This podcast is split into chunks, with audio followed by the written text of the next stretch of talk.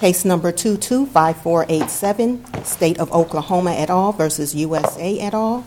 Argument not to exceed fifteen minutes per side. Mister McGill, you may proceed for the appellants.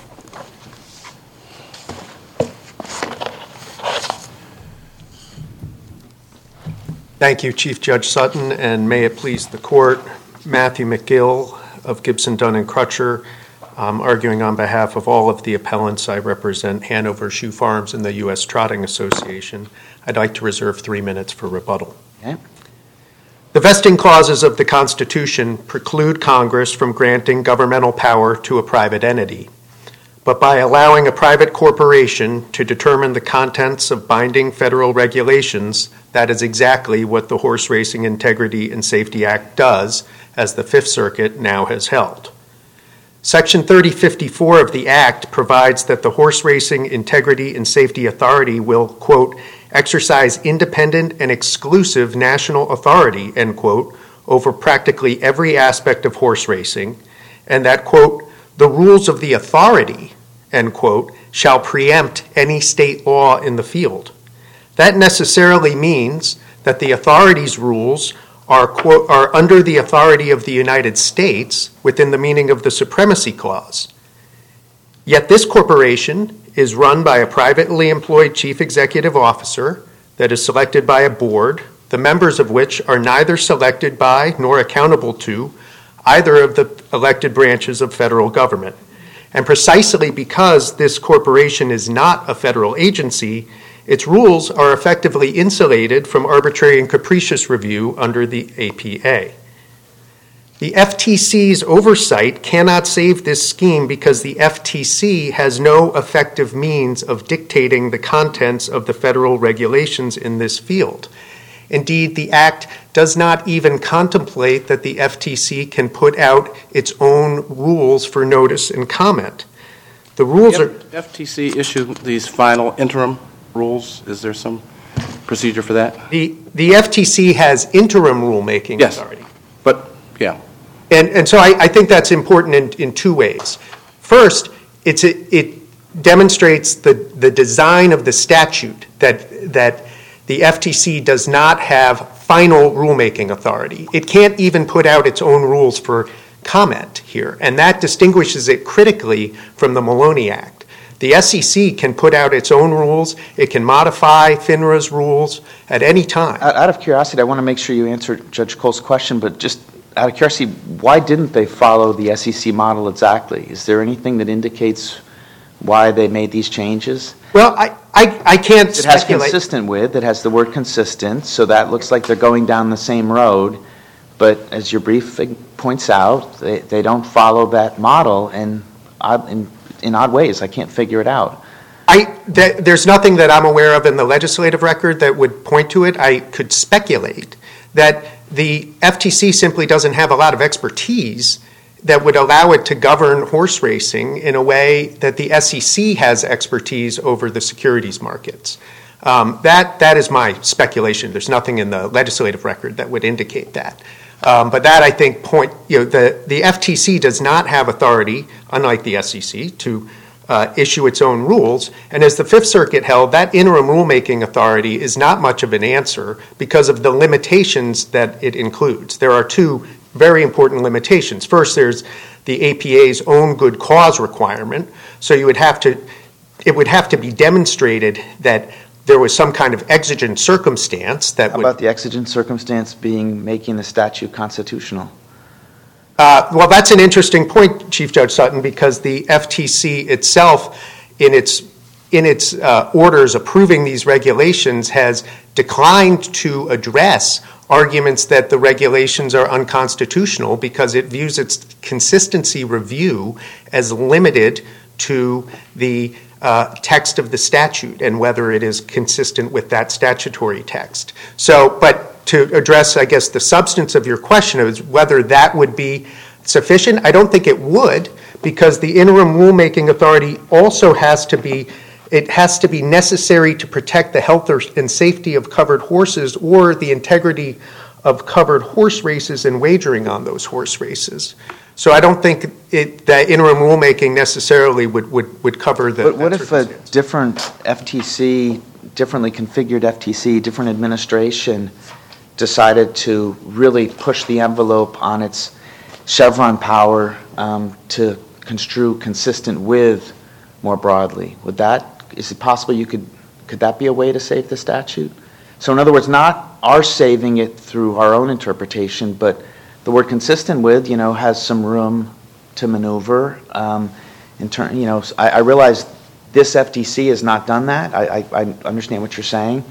But is it possible that a future F T C could do that? And that seems relevant to me when it comes to the facial challenge. Uh, I, I understand the question. I I don't want to you know speculate about what a future commission might might. No, no, no. It's could they like step with step one? Let them. Well, I'm not sure it would. So, for instance, uh, if you turn to thirty fifty-five of the statute, it. It says uh, thirty fifty-five B, which is concerns the anti-doping and medication control program. It it says that in developing the, the anti-doping medication control program, the authority the authority shall take into consideration the following seven considerations. So all to for I don't know what the F T C could do with that other than to just check the box to make sure that the authority has indeed considered the following seven factors. Similarly, in thirty fifty-six with the with the uh, horse racing, uh, the, the racetrack safety program, there are a, there's a list of considerations for development in the safety program. And the way that the statute has now been construed by the F T C is that it, it can only just check the box to see whether those uh, those considerations have been considered. Um, I'm not so. I'm not sure that there is room under under the statute, under this ver- version of consistency for review, for it to uh, do as you are suggesting, Chief Judge Sutton. And I would point again to a difference with the Maloney Act here. The S E C's consistency review is critically different from the, from this version of consistency review, because the S E C, in its version, has, has to de- make a determination. The S E C itself has to determine that the regulation furthers the purposes of the Act and is in the, as, and is in the public interest. And that gives the S E C authority to disapprove a regulation on policy grounds, and it occasionally does so. The F T C has no similar mandate here.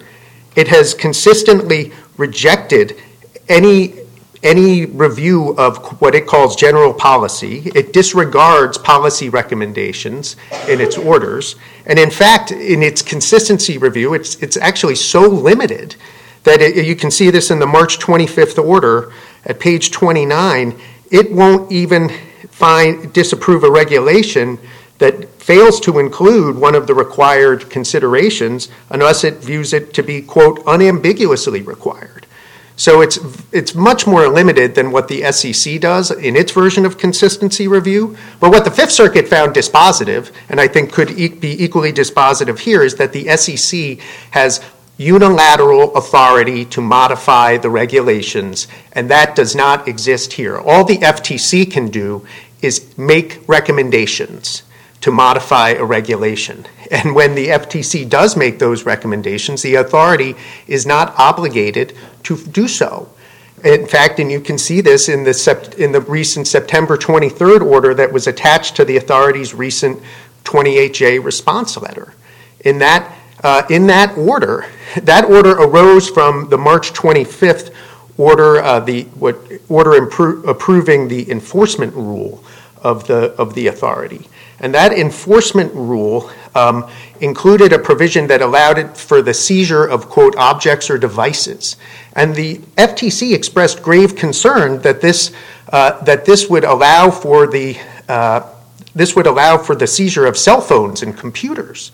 And the F T so the F T C directed it, its word directs it directed the authority to modify that regulation to uh, to. to make it clear that object and device does not include cell phones and computers. But it, but it then approved the regulation without it being modified. And then when the F, when the authority submitted in this September twentieth, uh, prior, that is the, the modification that's the subject of the September twenty-third order, it did not so modify object or device. So I take it in you know, so thinking of the Amtrak case, I take it there's no way to think of the authority as a public entity.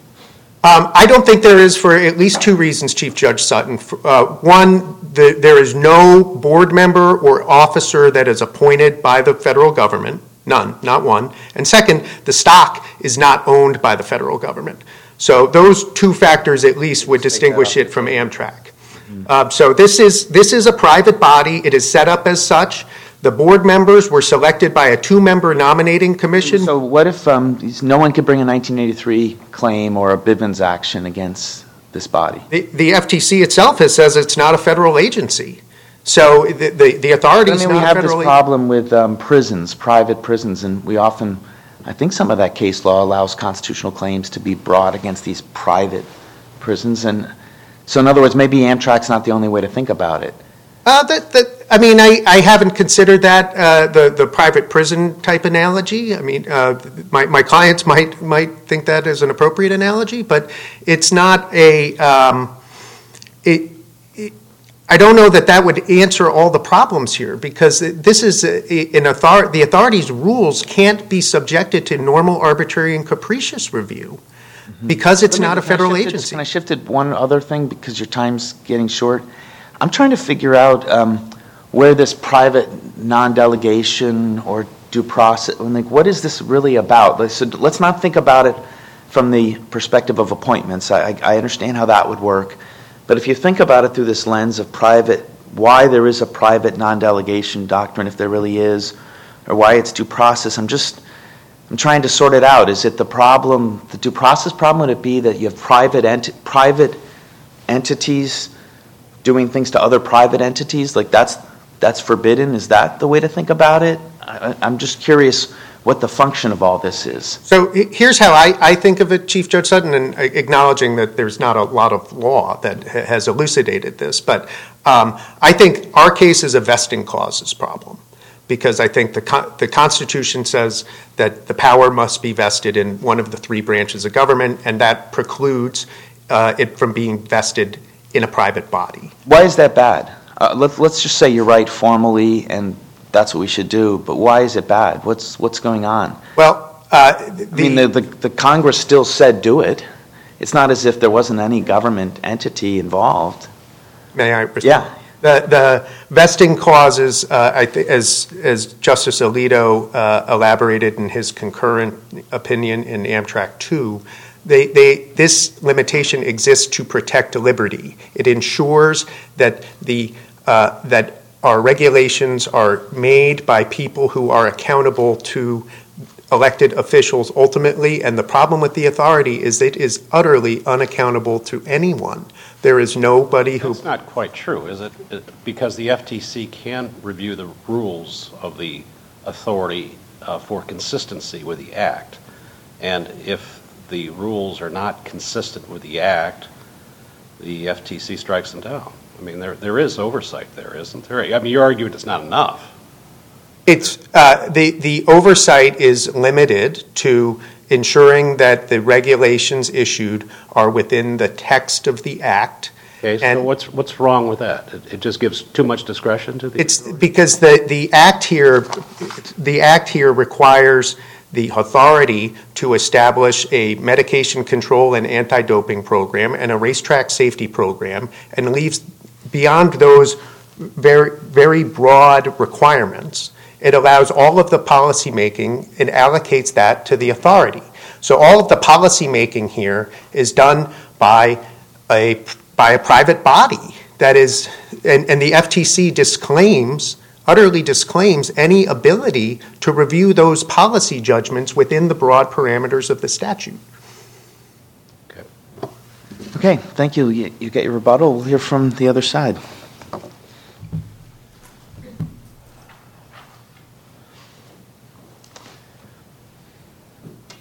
Good morning. Good morning, and may it please the court, Courtney Dixon for the Federal Trade Commission. The private horse racing authority functions subordinately to the commission. The Commission has the sole and final authority to decide which proposed rules become law. Why don't they act like it? It's just so funny. It's, it's so astonishing to have this record of rulemaking where they constantly say, oh, but that's a policy choice. We, we don't second guess them on policy. And we all know this is the whole point of administrative law and Chevron, that there are these gaps in statutes that often have very important policy choices embedded in them. And best I can tell from this record, um, the authority makes those calls, not the F T C. No, the Commission in its rulemaking has consistently said that commenters can address the statutory requirements, the, the principles that are laid out in the statutes, the considerations, and that is what the Commission looks like when it's per, looks at when it's performing its consistency review. And the Commission has not. Dis- You're saying there is no policy discretion in the authority that's not, not reviewable by the F T C. No, Your Honor, that's not what I'm saying. Congress in the statute. So what? What if there is policy-making discretion in the authority not reviewable by the F T C? Isn't that a problem? Your Honor, again, the Commission's review is looking at the statutory requirements, and it's no, reviewing no, no, every proposed no. I answer rule the based question. I we we just got ourselves to the key point in the case, and I want you to deal with that key point. Well, you don't have to deal with it. I'm just telling you, if you don't, you're not going to help me. It's not the, the case, key point right. in the case is that there's discretion in the authority not reviewable by the F T C. You agreed that's true. I think you have to. Sorry, what do we I, do about that? I didn't mean to agree that that was true, Your Honor.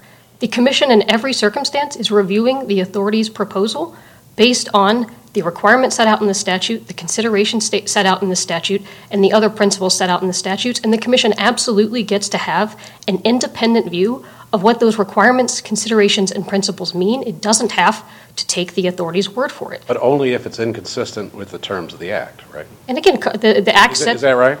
The Commission's review is for consistency with the Act, okay, yes. So, I mean, to an- answer Chief Just- Justice Sutton's question, the F T C does not review at all policy choices made by the authority. You know, I think I want to be clear about what we mean by policy choices. And I think, Your Honor, again, the Commission... Chevron Step two. Think of it as Chevron Step two. We're, also, we're on the same page, right? Yes, Your Honor. There's discretion at Step two. Here, the discretion resides with the authority.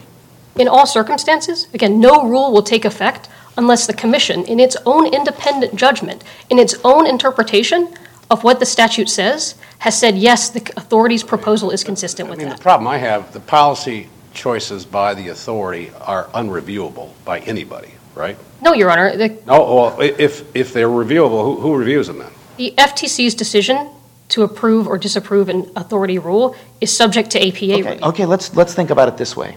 I hear what you're saying. If we think what you're saying is not true, if we think this record establishes that there is Step two in, in the Chevron framework, right? We're on the same page. Step one, Step two, right? We're on the same page of that framework? And, yeah, I understand. Okay. So if it's our view that the way this works is that at Chevron Step two, the authority has final policy-making authority when it comes to filling gaps in statutes. Let's just accept that that's true. I realize you disagree. Let's accept that that's true. If that's true, is there not a problem?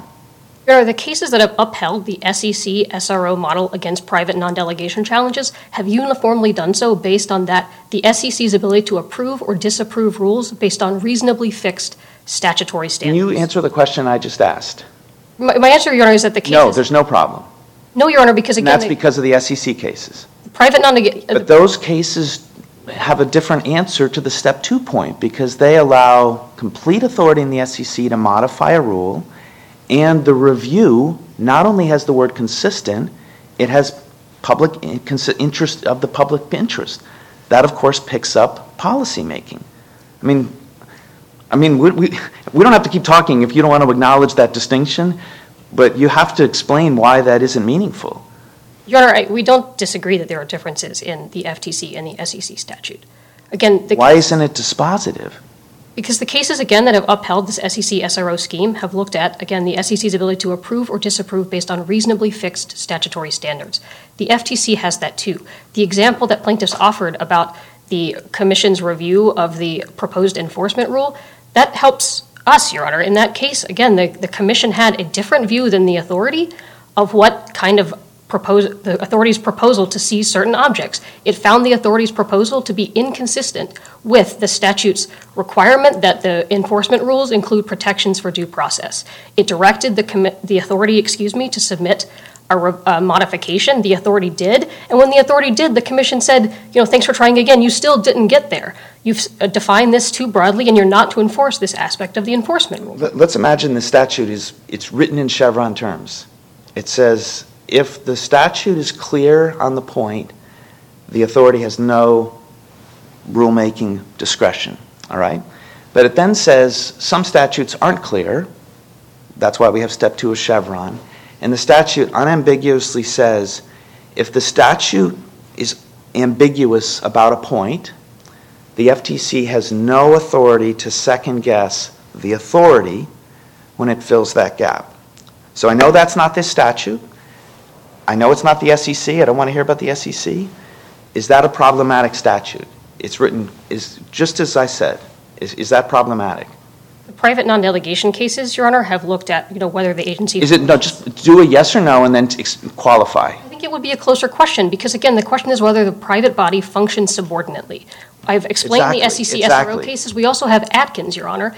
In Adkins, the statute there, the coal boards proposed the prices, and the coal commission could approve. When you said it's a closer question, I don't understand why it's close. I mean, or I, I worry that I'm not understanding the case law because I don't understand how my hypothetical statute, it's a complete hypothetical, isn't deeply problematic with the subordination point because there the F T C is subordinate to the authority in that space of policymaking or gap filling. I don't understand how you could think of it any other way. And Your, and your Honor's hypothetical is describing additional limitations on the agency. That's why I said, again, it's... No, exactly. So I, I, I thought you would agree with me that is problematic because you couldn't say in that setting that the authority was subordinate to the F T C. You'd have to say it's the reverse. In a, in a setting in which a statute was not providing a role to the agency to make, again, this approval or disapproval decision based on the requirements that Congress laid down, yes, that would be a statute that wasn't providing the same tools that the F T C and the S E C have here. And we have the cases, again, approving the S E C S R O model. We also have Adkins, as I explained, where there the Supreme Court held the statute was unquestionably valid. I also want to note, Your Honor, the independent rulemaking authority. We disagree with the Fifth Circuit's decision in describing that authority as an emergency, you know, break glass standard. It's not. We we think that the cross-reference to five fifty-three is defining what an interim but, final what, what, rule doesn't is. Doesn't it have a good cause requirement? Again, we think, Your Honor, the... the thirty fifty-three E, the independent rulemaking authority, it says the commission may promulgate an interim final rule, comma, to take effect immediately, comma, under the conditions specified in five fifty-three if the commission finds that it's necessary to protect. We think the best reading of the statute is that reference to five fifty-three is defining what an interim final rule is and what's doing the work there, what's authorizing it, is that phrase may promulgate an interim final rule if necessary to protect the safety and health of horses. But even if you disagree and think that the good cause standard has to be independently satisfied, it's still not an emergency break glass provision, and that's because of the particulars of this rulemaking scheme. But why isn't it just the word interim somewhat damning? Again, I think it's the particulars of this rulemaking scheme. Under the statute, obviously the authority proposes rules. Each proposed rule of the authority under the Act has to be made available for public comment, and under the Commission's procedural rule, which the Commission is authorized to promulgate under the statute, any authority proposal has to include a discussion of alternatives and why those alternatives, why the authority didn't choose those alternatives.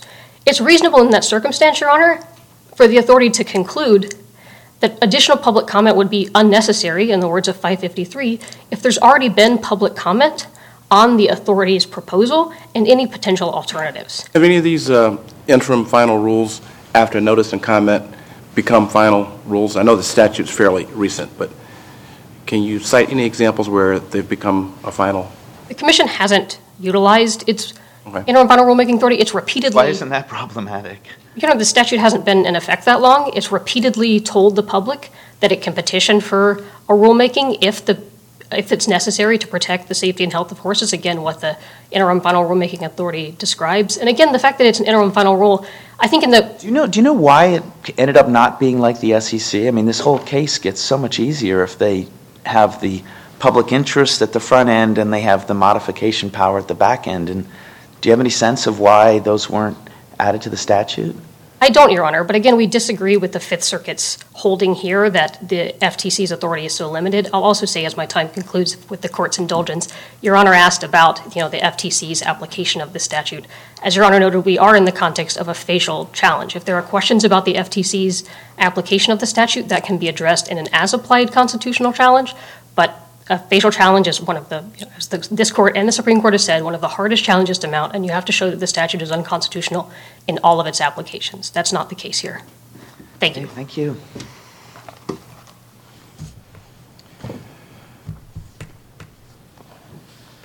Good morning.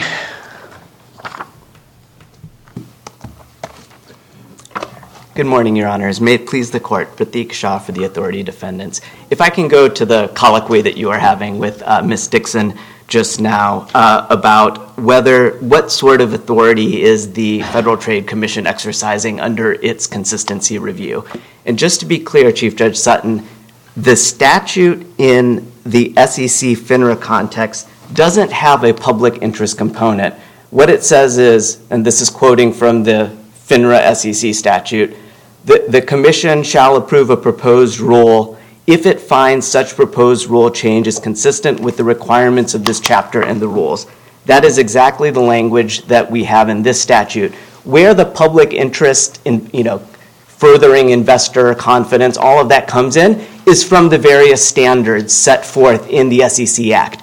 We have similar standards in this Act. For example, thirty fifty-six B two of the HISA statute says that the racetrack safety program has to be consistent with the humane treatment of horses.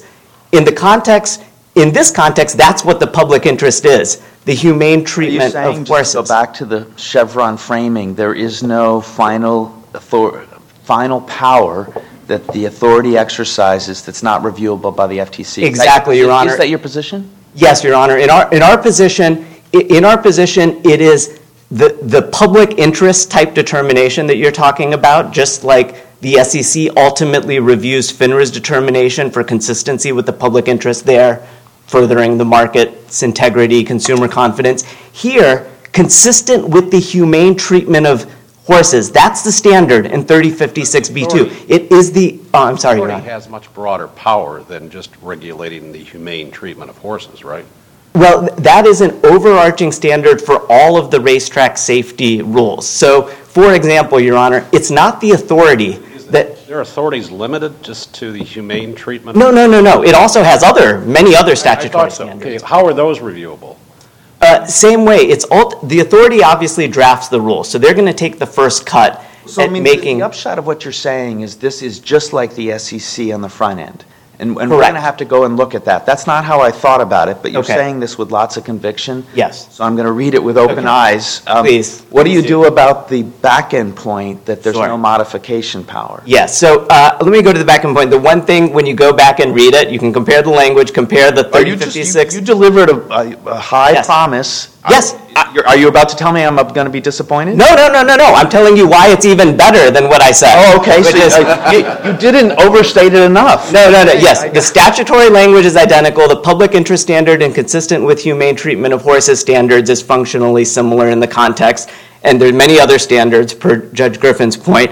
The point I was going to add to that when you go back and read is there is actually a lot of law on this, on consistency review in the S E C FINRA context. The case I would point you to, which is cited in our briefs, which I think is worth a look at, is the D C Circuit case called Susquehanna.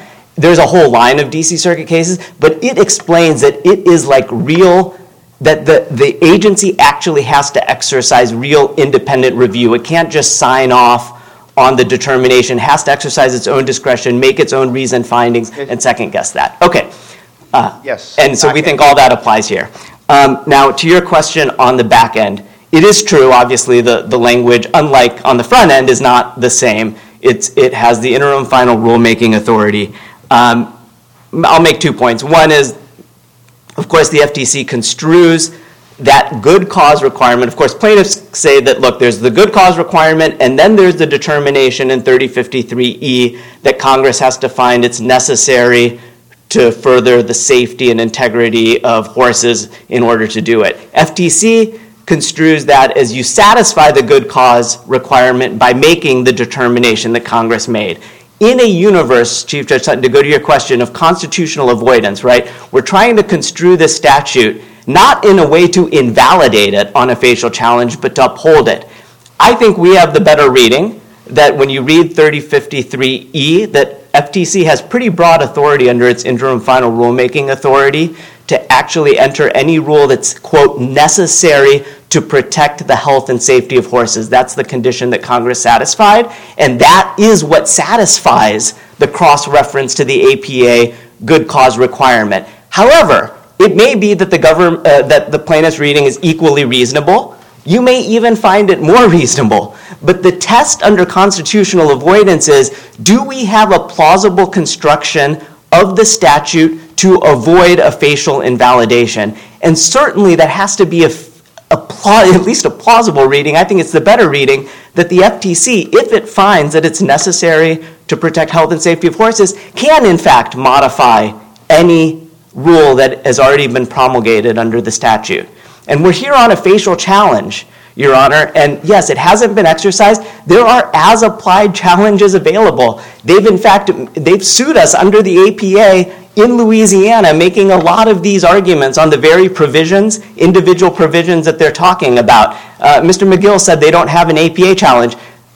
Some of the plaintiffs in this very case have brought extensive A P A challenges, and we know from that Susquehanna case that I mentioned that, in fact, courts do review it under the A P A standard. So there are ways to get at the problems that plaintiffs have, and if F T C has taken too parsimonious a view... So just to make sure I'm following your point, yes. That under the interim rulemaking power, you think that power, um, generously construed, um, makes up for any lack of modification power in all the settings. And I, I just find that hard to believe, and I, and I worry that it's It's it's really pushing our constitutional avoidance power a little too far. Right? So, Your Honor, the reason why I don't think it's pushing it too far is because their chief, plaintiff's chief submission on that thirty fifty-three is that there's an independent good cause requirement, independent of the com- the conditions set forth in three fifty-three E. But, I mean, let, if let they're just, wrong, let me just okay. tell you the thought that's going through my Sorry. mind, and you tell me n- okay. why not to worry about it. Okay. I'll tell you what's going through my mind is I write this.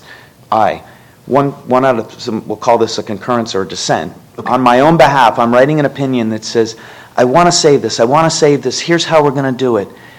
I cannot do, write that without, in the back of my mind, acknowledging if there are settings where the F T C is subordinate to the authority, I consider that a serious problem. And I, it, it, it would astonish me that there is a way for me to write something that accounts for every one of those settings. And the reason I'm so skeptical right. is I've already watched the F T C deploy this authority. Sure, I've on. already seen yes. their reluctance to second-guess the authority. And so that leaves a world. We've worked very hard to avoid the facial inv- inv- invalidation where you're constantly going to be asking, in this made-up statute, we rewrote it, who's subordinate here? It just doesn't seem to serve any function. Why not just say to them, guys, this is easy. This was bipartisan. Just put the modification power straight in. It'll be just like FINRA and the S E C.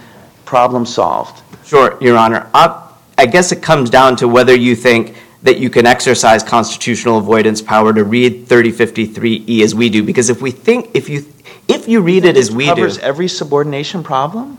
Well, it's if they actually have on the back end authority to modify any rule, then it's a lot like, it's almost on all fours with the S E C modification authority, which allows the S E C to modify any, remember on the front end, the review is identical in the S E C and in this context. So the question is, is the difference, is the delta between the modification power in the S E C statute and in this statute of constitutional significance?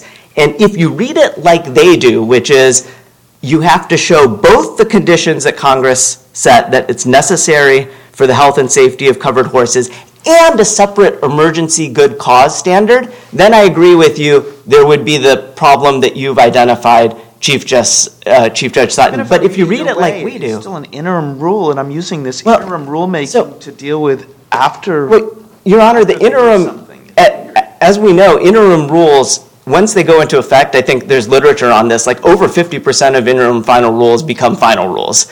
Um, that's just the nature. Interim final rule is not a temporary rule. That's a separate concept under the A P A. The interim final rule goes into effect, and that stays, there's no like sunset provision in the A P A. An interim final rule stays into effect unless there's a separate notice and comment rulemaking that supersedes it. So I wouldn't get hung up on that distinction. I think the real question is when can they exercise that modification authority? And in our view, they can exercise it when they satisfy the conditions that Congress has set forth in black and white in thirty fifty-three E. That is, when it's, quote, necessary to pro- necessary to protect the health and safety of covered horses or necessary to protect the integrity integrity of covered horse races and wagering.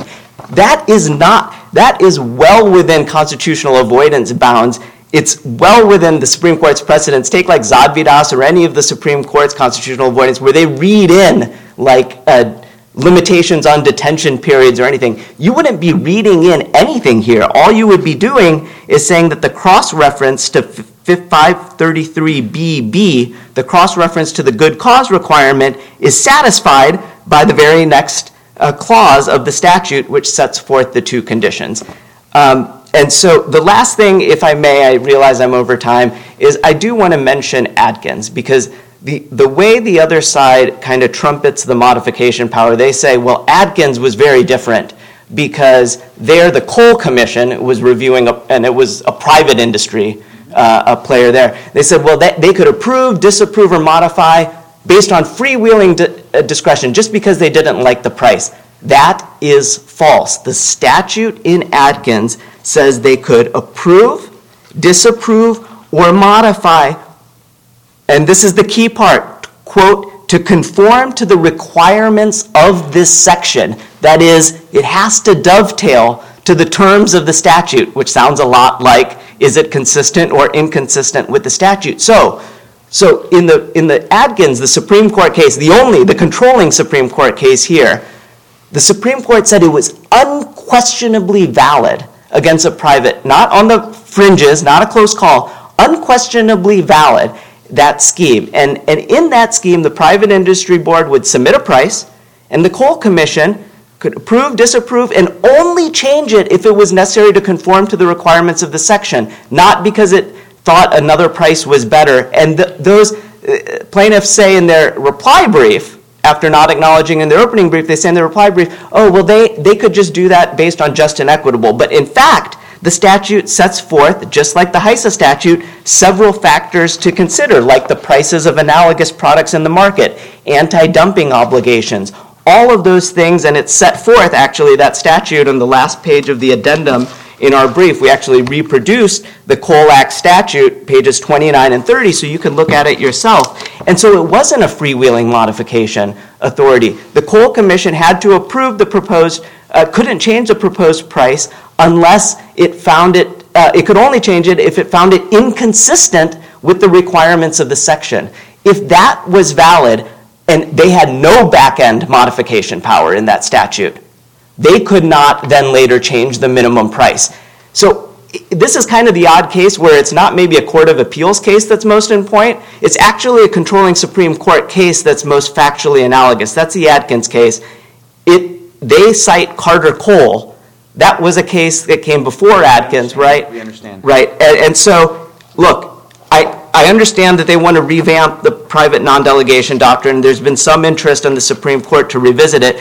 But it's up to the Supreme Court to overrule Adkins. This panel should apply it, and I don't think there's any material distinction between that case and this one. Thank you very much. Thank you, Your Honor. Appreciate your argument.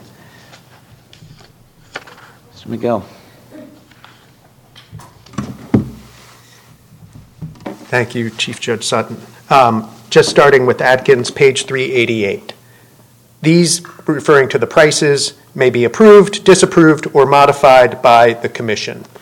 That is, the reading offered uh, by the authority today is uh, novel. It's contrary to the Supreme Court's own description of the statute. It's also contrary to the Fourth Circuit's description of the statute in Pittston and Amtrak's uh, discussion of it, the D C Circuit's discussion of it in Amtrak.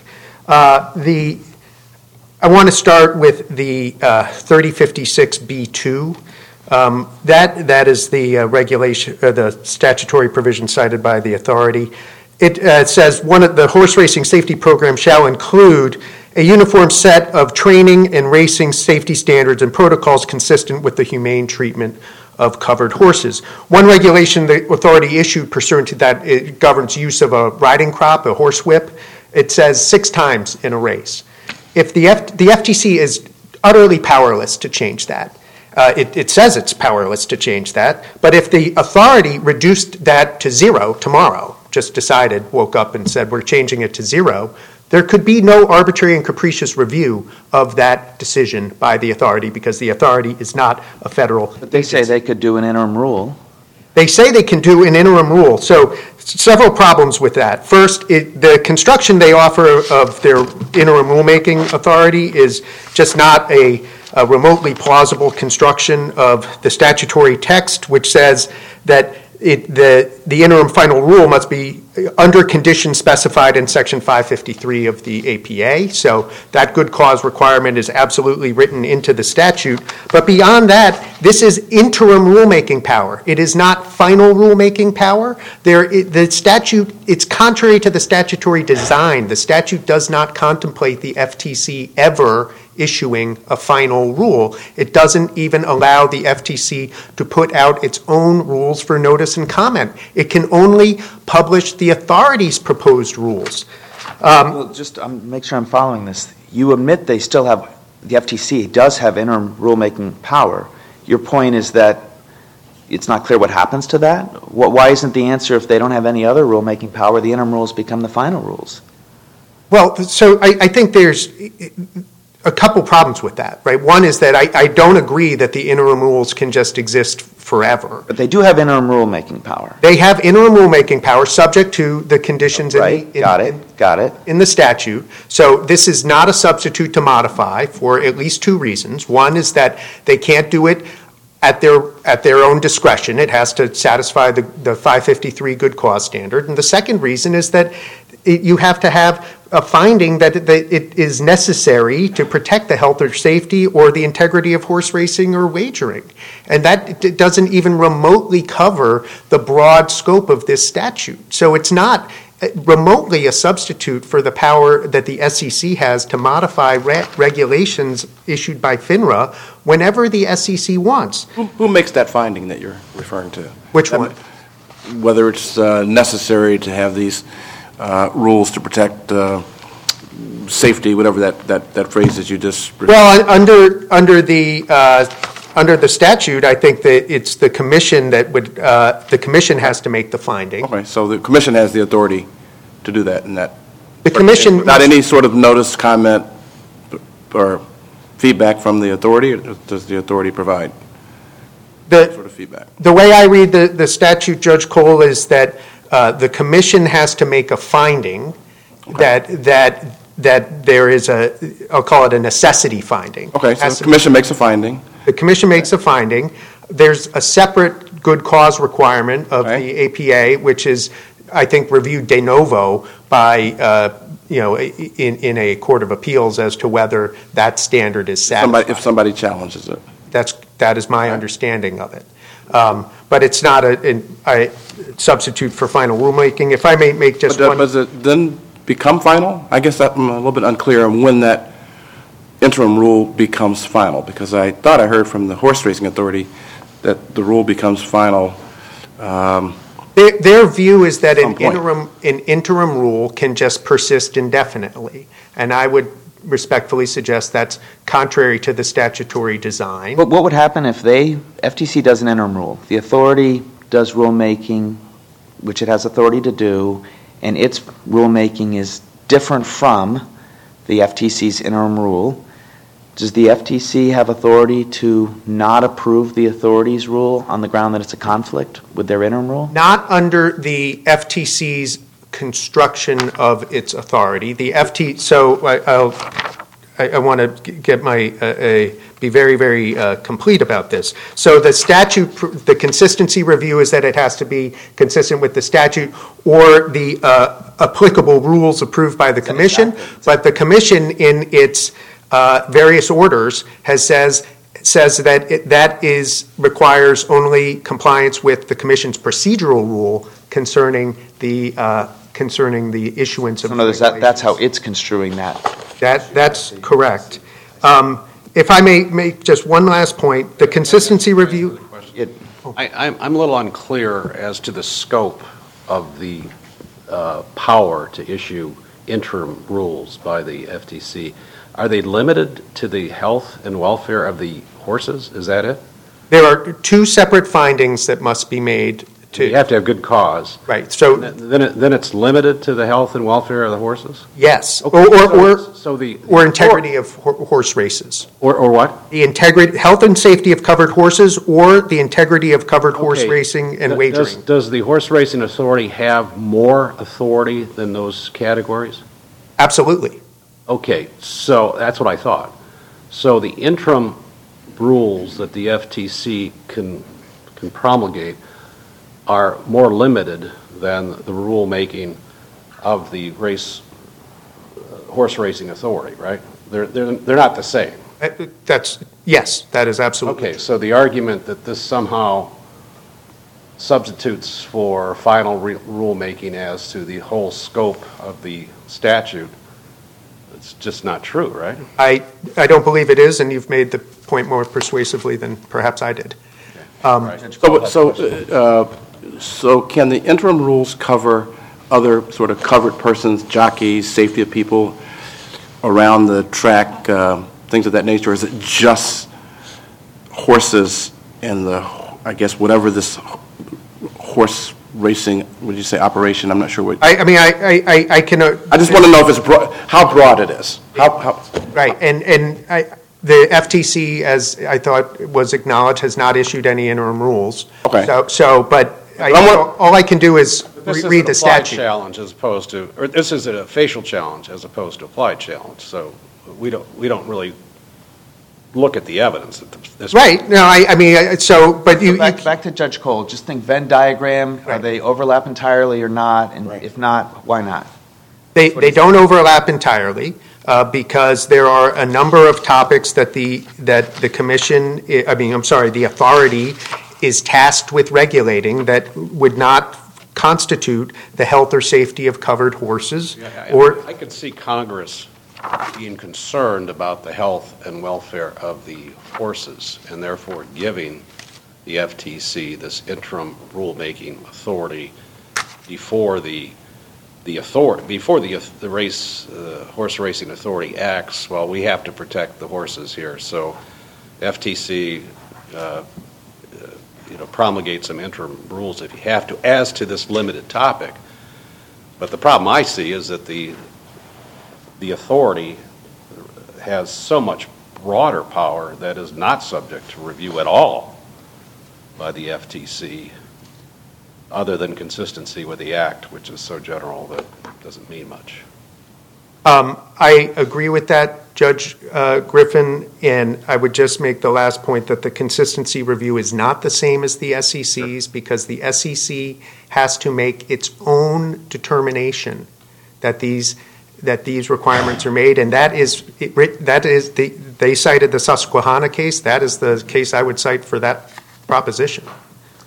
All right, well, thank you so much, um, all three of you. I'm so grateful with hard cases, and I have three great lawyers, and every time I was reading a brief, different people were in different poll positions because the brief writer was always had my attention, and the same was true today, so thank you for terrific presentations, both orally and in your briefs. Really appreciate it. Thank you, Chief Justice. Thank you.